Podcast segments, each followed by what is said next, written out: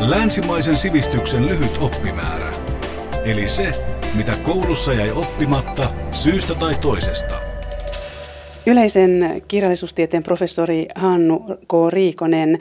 Me puhutaan William Shakespeareista, ehkä maailman tunnetuimmasta ja jopa merkittävimmästä kirjailijasta.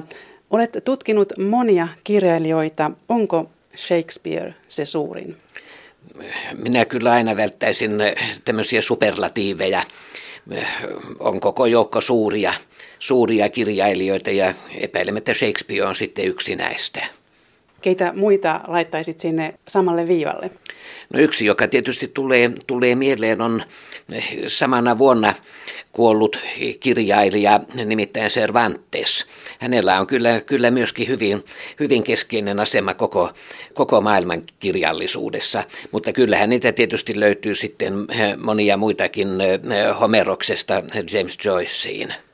Niin Shakespearein luomisvoima oli ehtymätön, 39 näytelmää ja yli 150 sonettia. Niin oli ja sehän on pannut sitten tietysti aikojen kuluessa ihmisiä ja tutkijoita miettimään kirjoittiko Shakespeare todellakin nämä eh, kaikki eh, näytelmät. Ja on useitakin, aikojen kulussa ollut useitakin tämmöisiä kirjoittajakandidaatteja, joiden on väitetty kirjoittaneen nuo Shakespearen eh, näytelmät. Nythän tietysti sinänsä Shakespearea korostetaan voimakkaasti tämmöisenä luovana nerona, mutta täytyy kuitenkin muistaa se, että vaikka hänen katsottaisiinkin kirjoittaneen nuo kaikki näytelmät, järjestelmät, niin eh, hänellä on ollut tietysti sitten kaikenlaisia eh, avustajia ja muita henkilöitä, jotka ovat vaikuttaneet näiden näytelmien eh, syntyyn. Niin välillä on tosiaan epäilty, onko koko Shakespearea ollut olemassa, koska tiedämme hänen elämästään niin vähän. Miksi tiedämme hänen elämästään niin vähän? No, Shakespeare tietysti eli Eh, jo eh, niin kauan aikaa sitten eh, tämmöisissä hyvin, oikeastaan hyvinkin myrskyisissä olosuhteissa ja huomiota on kiinnittynyt sitten tietysti enemmän moniin, moniin muihin henkilöihin on poliittisen, esimerkiksi poliittisen historian kannalta. Mutta vaikka tähän henkilöön liittyy niin paljon ongelmia siis henkilöhistorian eh, kannalta, niin eh, toki kai nyt tärkeämpää sitten on, että meillä on nämä, nämä näytelmät. Eh, ja tietysti sitten, sitten se, että kyllähän me tiedämme aika paljon yleensä siitä miljööstä ja siitä teatterielämästä, johon Shakespeare kuului. No kerrotko vähän, millaisen elämän Shakespeare eli? No kuten sanottu, niin eh, siihen liittyy kaikenlaisia eh, aukkokohtia ja asioita, joita me emme, emme niin kuin tiedä. Mutta se, mikä minusta on erityisen ratkaiseva, on eh, se, että hänellä oli elämänsä eri vaiheissa hyvin kiinteä yhteys teatteriin, teatterin tekijöihin ja myöskin tietysti sitten muihin kirjailijoihin. Ja todellakin voisi korostaa juuri tätä hänen elävää yhteyttään teatteriin. Hän kuuluu siis näytelmäkirjailijana niihin moniin merkittäviin kirjailijoihin, jotka ovat itse nimenomaan työskennelleet hyvin läheisesti juuri teatterissa. Siis eivät ainoastaan kirjoittaneet näytelmiä, vaan osallistuneet kaikkeen siihen, mitä teatterinäytännön järjestämiseen ylimalkaan kuuluu. Kuinka Tällainen Nero saattoi syntyä Englantiin jo 1500-luvulla. Hän oli selvästi aikaansa edellä, mutta sai tunnustusta jo eläessään. Shakespearen aikana eh, Englannissa oli eh, kyllä jo monia muitakin hyvin merkittäviä taiteenalan edustajia, sekä kirjailijoita että muiden taiteiden, esimerkiksi musiikin edustajia. Shakespeare ei tullut mitenkään jostakin, jostakin ilmasta yksi, kaksi ilmaantunut kirjallisuuteen, vaan hän tuli pikemminkin keskelle eh, hyvin eh, kuohuvaa ja hyvin mielenkiintoista kulttuurivaihetta eh, Englannin historiassa ja myöskin sitten englannin kielen historiassa.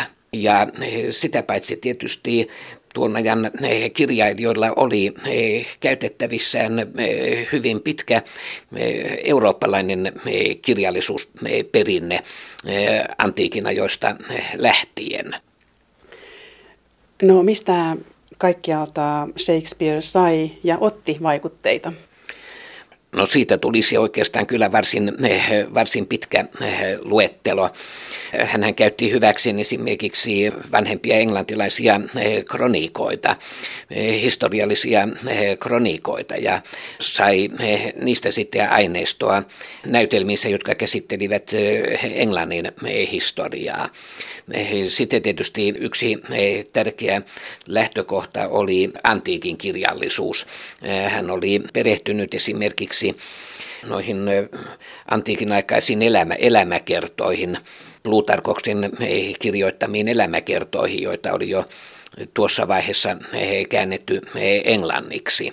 Sitten tietysti muuta, muuta antiikin kirjallisuutta oli esimerkiksi tietysti nämä antiikin myytit, jotka, josta oli tullut aivan tämmöistä eh, yleistä eh, omaisuutta. Shakespearella on erittäin runsaasti tämmöisiä pienempiä vertauksia ja eh, viittauksia antiikin mytologisiin hahmoihin.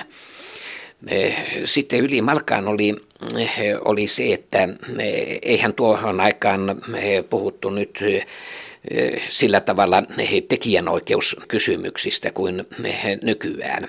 Ja tuon ajan kirjailijat olivat kyllä eh, hyvinkin vapaita lainailemaan aineistoa toistensa teoksista ja eh, varhaisemmasta eh, kirjallisuudesta.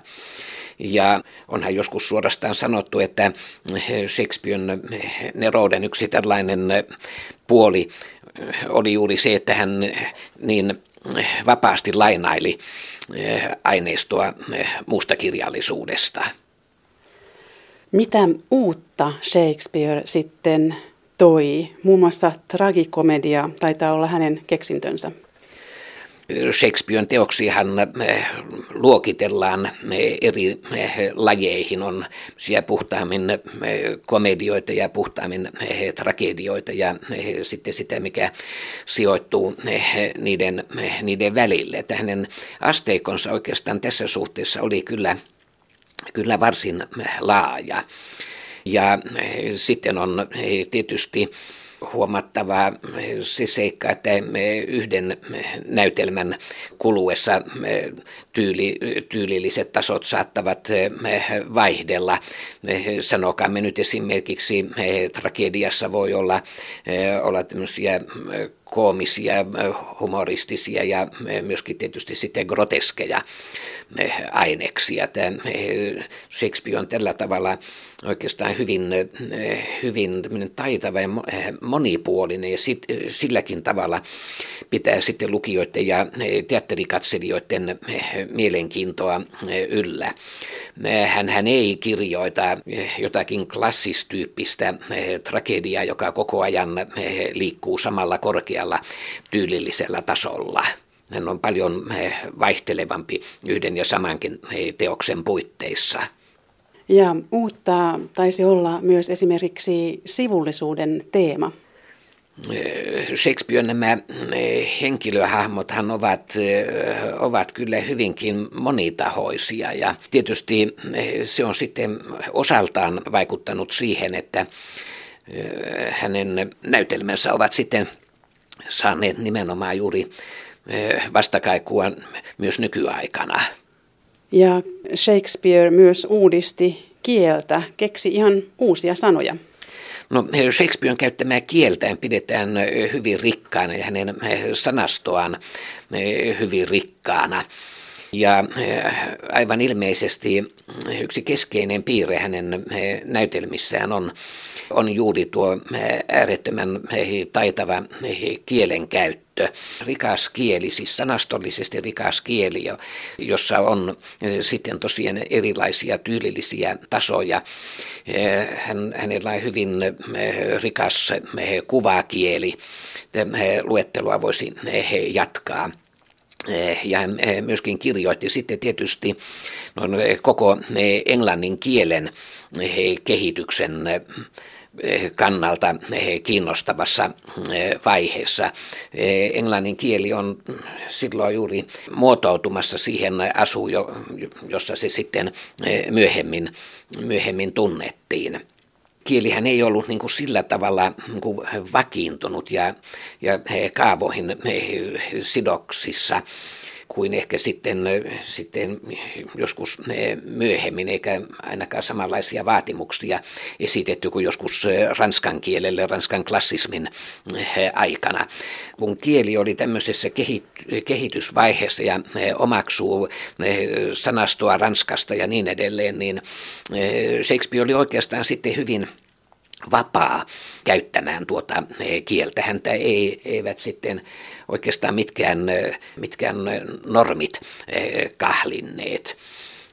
Sitten oli tietysti vielä se, että kun oikein kirjoituksen kannaltahan englannin kieli oli, oli myöskin kehittymässä. Ei tuo oikein kirjoituskaan ollut vielä niin ihmeesti vakiintunut ja Shakespearekin saattoi sitten oman nimensä kirjoittaa eri tavoin. Yle Puhe. Professori Hannu K.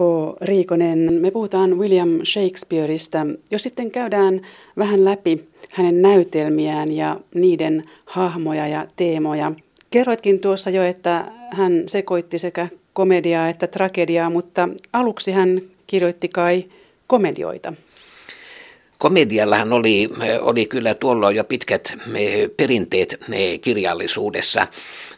Oikeastaan sekä kreikkalaiset että roomalaiset olivat luoneet hyvin merkittävän, merkittävän komediaperinteen. Ja oikeastaan varsinkin Plautuksen, roomalaisen Plautuksen näytelmät olivat lajissaan hyvin merkittäviä ja loivat sitten kyllä hyvin tärkeää perustaa eurooppalaiselle komediaperinteelle. Ja se perinne sitten omalta osaltaan uudistui juuri Shakespearen näytelmissä, siis näissä Shakespearen komedioissa. Shakespearella oli komediossakin käytettävissään jo oikeastaan suuri määrä keinoja, komediallisia keinoja, joita oli jo luotu aikaisemmin.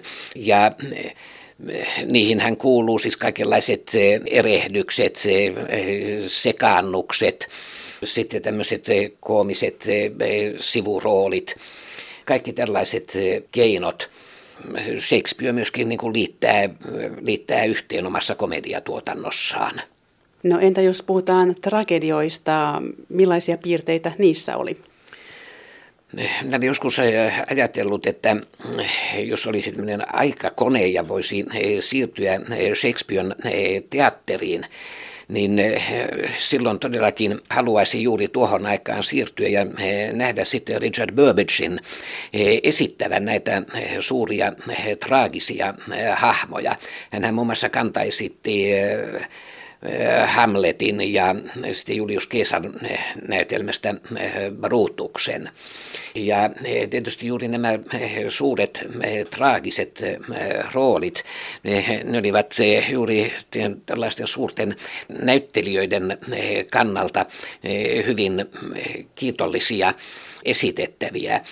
Ja mehän voimme seurata pitkälti koko eurooppalaista teatterihistoriaa katsomalla, miten todellakin tämmöiset suurimmat tähtinäyttelijät ovat näytelleet näitä traagisia rooleja.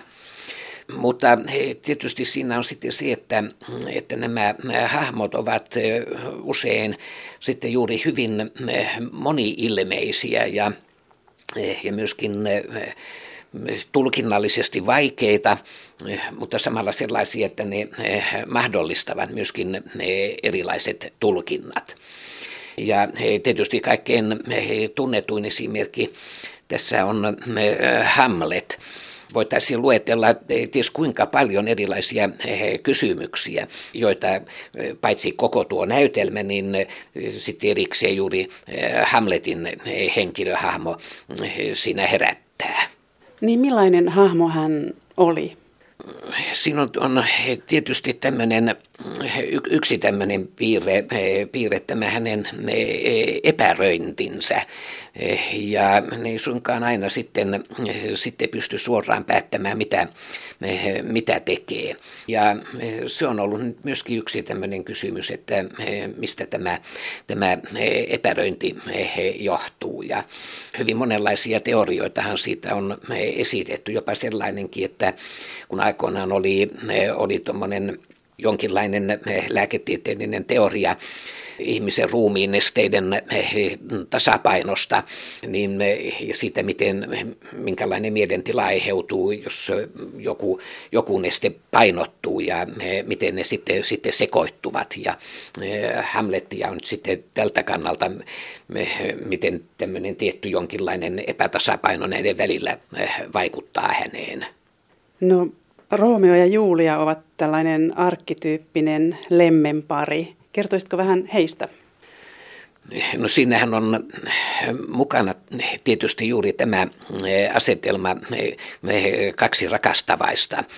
Ja se on, on yksi näitä, näitä kirjallisuudessa hyvin yleisimpiä asetelmia. Ja siihen sitten liittyy juuri se, että, että mitä, mitä esteitä tälle eh, rakkaudelle eh, on. Ja siihen tässä sitten liittyy juuri tuo eh, sukuvihan kahden liidossa olevan, olevan suvun välinen aihe.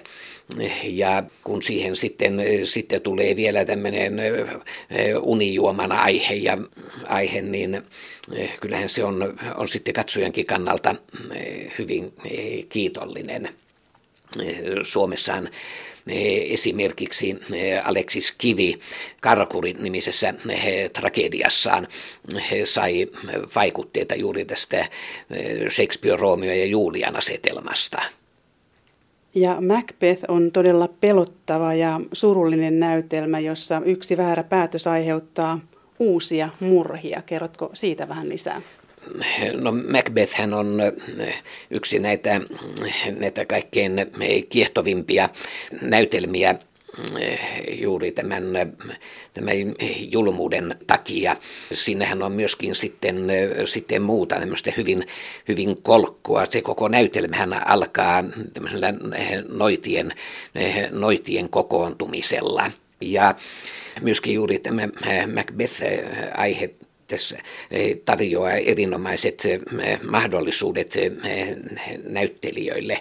Suomalaisen teatterihistorian tunnettu esimerkkihän on Ella Eronen, joka esitti sitä Lady, Lady Macbethia ja kulkee näyttämöllä verisiä käsiä hieroen. No tässä on vähän jo tullut, tullutkin, mutta millaisia teemoja siis löytyy Shakespearein näytelmistä? No jos nyt eh, ei ajatella teemaa pelkästään jossakin kovin suppeassa eh, kirjallisuustieteellisessä eh, merkityksessä, niin voisi sanoa, että, että oikeastaan kaikki tämmöiset keskeiset inhimillisen, inhimilliseen elämään liittyvät piirteet ja ominaisuudet tulevat näissä näytelmissä esille ihmisten julmuushan tässä jo jo mainittiin. Sitten tietysti rakkaus on hyvin keskeinen aihe. Valta ja vallan himo tulee esille. Sitten saituus tulee esille. Ja tietysti myöskin tuohon edellä rakkausaiheeseen liittyen mustasukkaisuus. Eh, siis aivan ilmeisesti juuri eh, yksi tekijä, joka on eh, vaikuttanut tämän Shakespeare jatkuvan suosioon, on juuri näiden moninaisten keskeisten inhimillisten tekijöiden, inhimillisten ominaisuuksien esille ottaminen näytelmissä. Yle Puhe. Professori Hannu K. Riikonen, millainen oli William Shakespearein ihmiskäsitys näiden näytelmien perusteella? Sen kuvan luominen on yksiselitteisesti jo minusta kyllä, kyllä varsin vaikeaa. Minä en tiedä, nousisiko siitä nyt esille mitään, mitään tämmöistä kovin yksiselitteistä ihmiskäsitystä, vaan, vaan pikemminkin ajatus ihmisistä, joissa siitä, että ihmisillä on monenlaisia ominaisuuksia, jotka sitten aiheuttavat myöskin ongelmia, myöskin hyvin traagi, traagisiin tapahtumiin johtavia ongelmia. Niin Shakespeare taisi kuvata ihmisen kaikessa karuudessaan. Ei tässä kyllä mitenkään ihmisiä, ihmisiä nyt erityisemmin, erityisemmin siloitella, että kyllä monenlaiset ihmisten huonotkin ominaisuudet tulevat, tulevat esille, mutta onhan hänellä sitten sitten myöskin korkealla tasolla, korkealla eettiselläkin tasolla olevia, olevia ihmisiä. No millaisen kuvan elämästä Shakespeare antoi? Kyllähän se on hyvin tämmöinen, tämmöinen kuohuva se elämä ja värikäs värikäs elämä, jota Shakespeare tulee, tulee kuvanneeksi. Ja tämä kyllä omalta osaltaan heijastelee sitä elämää ja sitä aikakautta, jossa Shakespeare itsekin eli. Se oli, oli poliittisesti kuohuvaa aikaa. Se oli aikaa, jolloin Englannista tule, alkaa tulla suurvalta. Se oli eh, aikaa, jolloin myöskin eh, oli paljon eh, uskonnollista keskustelua ja uskonnollisia riitoja. Kuten tässä on jo käynyt ilmi, Shakespeare on yhä ajankohtainen ja hänen näytelmänsä ovat ohjelmistossa koko ajan jossain päin maailmaa. Kuinka sitten on mahdollista tosiaan, että monia satoja vuosia sen jälkeen ne ovat näin ajankohtaisia? Shakespeareista on todellakin tullut tämmöistä eh, yleismaailmallista eh, omaisuutta, voisi sanoa. Hänen näytelmiään todella esitetään, esitetään jatkuvasti ja eh, kaikkialla ja tulee jatkuvasti myöskin uusia käännöksiä. Ja eh, tähän on kyllä muistettava se, että eihän eh, Shakespearen suosio aina ole ollut eh, näin huomattava. On ollut siis ajanjaksoja, ja maita, joissa hän on ollut vähemmän suosittu. Sanokaamme nyt esimerkiksi Ranskassa hänen vastaanottonsa on ollut, ollut jotenkin, jotenkin kivulia siellä vallinneen tuo voimakkaan ranskalaisklassistisen perinteen eh, takia. Ja eh, oikeastaan sitten vasta niin kuin saksalaisen romantiikan myötä eh, Shakespeareista alkaa tulla tämmöinen yleisemmin hyväksytty ja hyvin suosittu kirja. Eli juuri 1800-luku oli, oli sitten se aikakausi, jolloin muun muassa Shakespeare-tutkimus hyvin voimakkaasti, voimakkaasti lisääntyi. Eh, mutta kyllä kai sitten, sitten tämän eh, suosion eh, juuret on niin löydettävissä Shakespearen omista teoksista, hänen, hänen näytelmistään, koska ne ensinnäkin nyt antavat niin erinomaiset mahdollisuudet juuri eteville teatterin tekijöille, ohjaajille ja näyttelijöille. Ja sitten tosiaan tuo, tuo inhimillisen elämän ja inhimillisten luonteen laatujen koko kirjo, mikä tulee, tulee esille näissä näytelmissä. Ja ne, ne on sitten, ne ovat myöskin näytelmiä, jotka sitten voidaan niin kuin adaptoida, sovittaa eri aikoina erilaisiin olosuhteisiin ja eh, kehitellä sitten, sitten sanokaamme nyt vaikka elokuviksi. Suomessa Shakespearea nähdään vähemmän tänä päivänä ehkä teattereiden ahdingon takia, mutta toisaalta VSOY suomennutti vähän aikaa sitten uudelleen Shakespearein näytelmät 12 kääntäjän voimin. Oletko tutustunut näihin uusiin käännöksiin? Olen kyllä jossakin, jossakin määrin ja kyllä näitä uusia suomennoksia voidaan voidaan pitää, pitää kyllä hyvin merkittävinä. Mehän olemme olleet hyvin pitkään tuon vanhan sinänsä kyllä mestarillisen eh, Kajanderin eh, käännöksen eh, vallassa tai jotenkin sidoksissa siihen. Sitten on ollut muitakin eteviä kääntäjiä, mutta eivät ole kääntäneet koko Shakespearen korpusta. Kyllä esimerkiksi Yrjö Jylhän käännökset olivat erinomaisia, mutta minusta tämä uusi sarja kyllä niin uudistaa koko Eh, Shakespearen käännösperinteen eh, Suomessa. Ja eh, tässä on myöskin, myöskin vielä se kiinnostava seikka, että siinä on useita eri kääntäjiä ja minusta nämä kaikki kääntäjät, sikäli kun olen pystynyt näihin perehtymään, niin ovat, ovat kyllä onnistuneet hyvin, hyvin näissä hyvin töissään. Lisäksi näihin näytelmiin tai uusiin suomennoksiin sisältyy eri alojen asiantuntijoiden kirjoittamia johdantoja. Ja nämä johdannotkin ovat minusta kyllä, kyllä myös korkeatasoisia, valaisivat hyvin teosten luonnetta ja niiden taustoja. Ja Shakespeare elää keskuudessamme monin lausahduksin. Esimerkiksi Hamlet näkee sielunsa silmin. Mikä on oma suosikkisi näistä lausahduksista? En nyt oikeastaan osaa sanoa, mitä erityistä suosikkia niitä on, niitä on niin, niin monta.